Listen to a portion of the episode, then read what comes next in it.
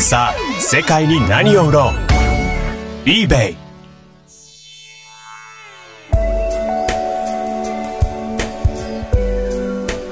こんにちは。eBay Talks 耳で学べる eBay セラーのための成功術。パーソナリティの坂巻です。eBay Talks 耳で学べる eBay セラーのための成功術は eBay セラーの成功カスタマーサクセスをテーマに eBay 販売に関する情報を各トピックに分けてご案内していく eBay Japan 公式オーディオ情報番組です。今回の eBay Talks では BBE Bad Buyer Experience 顧客にとっての悪い体験について全6回にわたってお送りしております。日本語で顧客にとっての悪い体験を意味するバッドバイヤーエクスペリエンス。略して BBE は私たち eBay が目指している安心安全なプラットフォームの提供を叶えるために必要不可欠な項目です。また BBE 指標が良い状態つまり顧客に良いサービスを提供できているとトラフィック SEO が有利になるということも分かっています。カスタマーサービスの維持向上を私たちと共に目指してくれる eBay セラーを日本から一人でも多く増やしバイヤーだけでなくセラーの販売体験を豊かにしたい。より長く私たち eBay と販売活動を続けてほしい。といった eBay セラーの成功を実現したい。という思いからこのテーマを選びました。前回の第4回目の配信では関税支払いがある場合オークション出品をキャンセルする場合センドリファウンド返金のみで対応した場合の3点についてお話ししました。本日第5回目は商品未着とセラー都合の返品を解説していきます。復習になりますが皆さん BBE の4つの項目を覚えていますか？1つ目は商品未着2つ目は商品が商品説明と異なるという理由の返品。3つ目在庫切れ等によるキャンセル。そして4つ目ニュートラルフィードバックとネガティブフィードバックです。今回はその中の1つ目の商品未着についてと2つ目の商品が商品説明と異なるという理由の返品についてご案内していきます。まず商品未着のことを eBay では INR アイテムノットレシーブルと言います。そして商品が商品説明と異なるという理由の返品のことをスナットと言います。SNAD スナットは英語で Significantly Not as Described の略称です。商品説明と異なるという理由で返品したいとバイヤーがリクエストを出すことをスナットと言うんだなぁと頭の片隅に入れておいてもらえたら大丈夫です。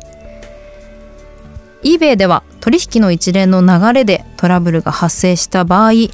eBay メンバーがリクエストを送ることができます。まずは当事者同士で問題解決に向けてやり取りをしてもらうのですがどうしても当事者同士の解決が難しい場合はメンバーが eBay に介入を求めることができます。そして eBay が介入することをステップインエスカレーションと言います。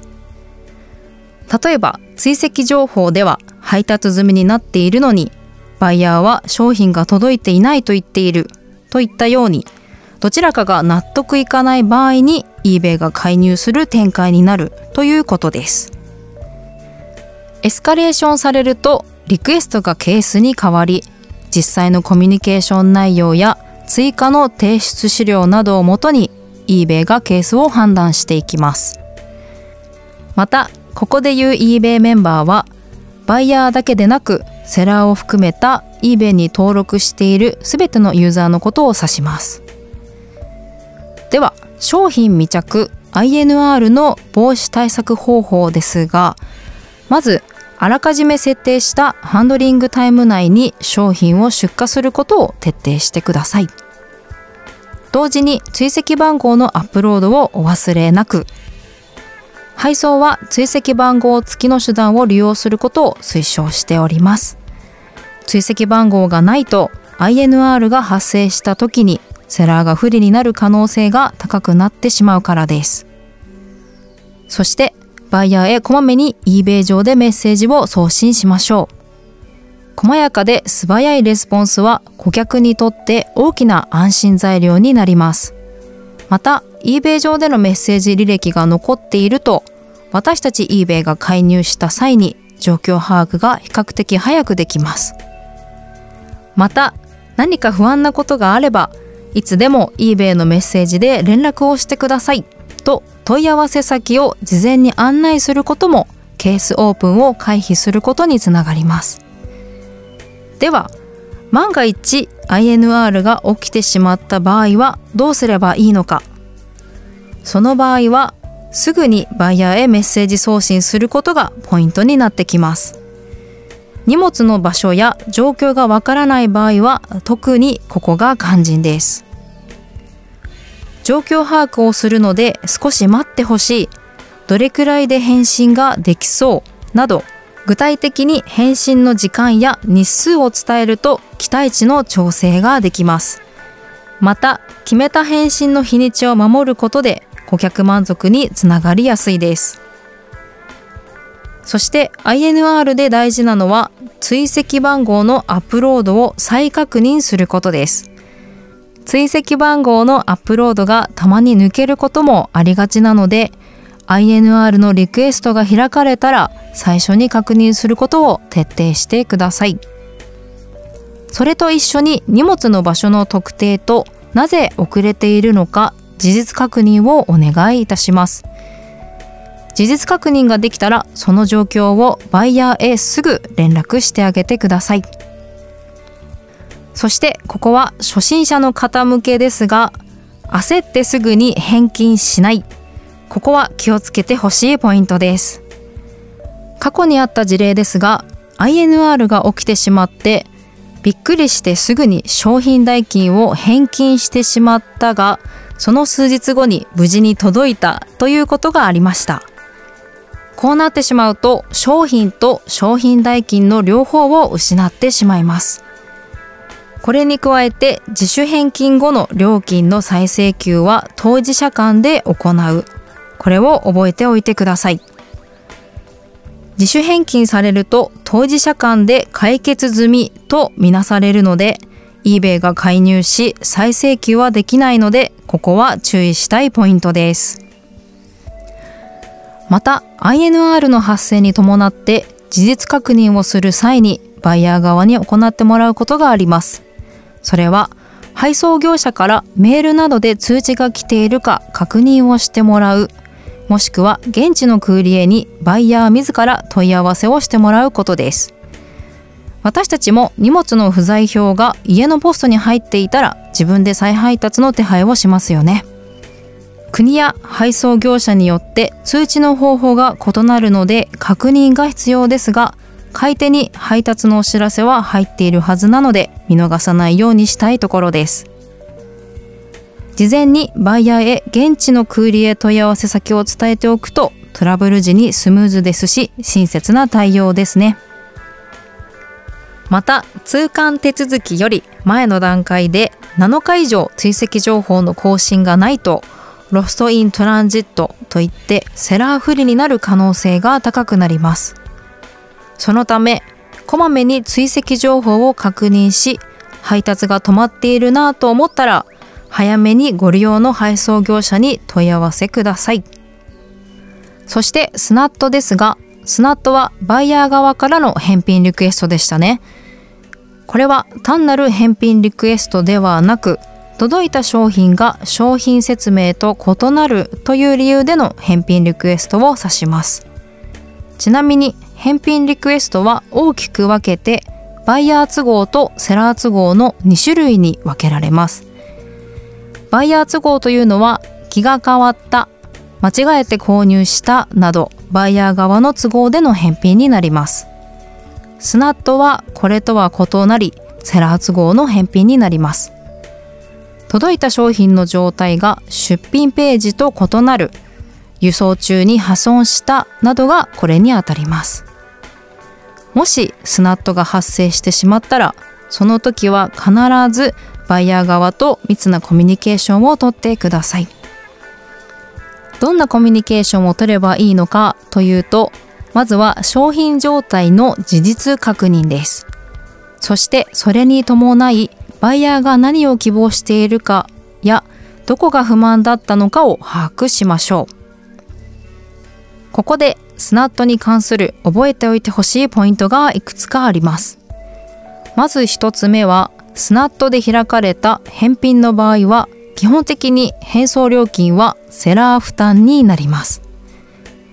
2つ目は一度開かれた返品リクエストの理由は変更ができないということです。そのためバイヤー側が間違えて選択肢を選んだ場合でもそのまま対応する必要があります。ただし返送料金に関しては当事者間で調整することは可能です。必要に応じてバイヤーとコミュニケーションをとってください。その際は必ず eBay メッセージ上でお願いします。また eBay が介入してリクエストがケースになる前に対応することもポイントになってきます。返品承諾期限を超えてもセラーがアクセプトザリターンしない場合つまり承諾をしない場合はバイヤーが eBay に介入を求めることが可能になります。商品をバイヤーの手元に残したまま強制返金されデフェクトがついてしまう可能性があります。こういったことを防ぐためにもこまめにバイヤー側からのメッセージは確認しましょう。そしてスナット返品を防止するには出品ページを充実させていくことが一番です。ポイントとしてはまずは商品説明は明確に表記すること。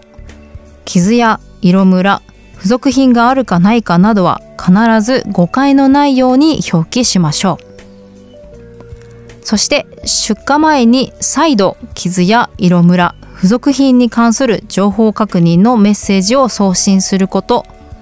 出荷時の商品梱包は商品をしっかり保護するための梱包を心がけましょう。そして大事な写真。出品ページの写真は分かりやすくできるだけ多くの枚数を掲載してください。また開封後の商品に問題があった場合の対応方法を事前に案内しておく。返品対応の優先順位対応方法をあらかじめ決めておく。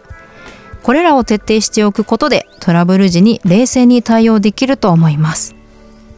ちなみに梱包はとっても重要で商品を保護する役割もありますが商品やバイヤーに合わせたおまけを一緒に同封したり中のラッピングペーパーを可愛くしたりと初めて箱を開けた時にバイヤーが嬉しくなるような工夫をしてあげるとフィードバックももらいやすくなるかもしれません。それではまとめです。INR もスナットも4つの共通ポイントがありますのでこれらを意識しながら販売活動に努めるようにしましょう。1こまめなメッセージ送信を行いましょう。2問題があった際の対応方法をあらかじめ案内しましょう。3優先順位対応方法を決めておきましょう。4冷静に対応しましょう。本日の内容はいかがでしたか？ぜひ繰り返し耳で聞いていただきトラブルが起きても冷静に対応できるようにしておきましょう。次回の eBay Talks 耳で学べる eBay セラーのための成功術は BBE の総まとめよくある質問についてご案内していきます。最後までご視聴ありがとうございました。さあ世界に何を売ろう？eBay